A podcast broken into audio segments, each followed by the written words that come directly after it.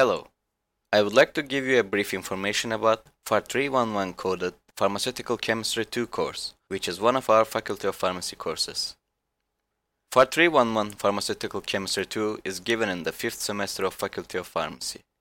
The course has 4 hours theoretical and 4 hours laboratory application per week. The theoretical part of these lectures are to confer to pharmacy students a theoretical knowledge on autonomic nervous system, analeptics, central nervous system drugs, sedatives and hypnotics, local anesthetics and general anesthetics, drugs affecting serotonin receptors, anti-Parkinsonian agents, psychotherapeutic drugs, tranquilizers, anticonvulsant drugs, and opioid analgesic drugs in terms of synthesis, analysis, metabolism, mechanism of action, and structure-activity relationships.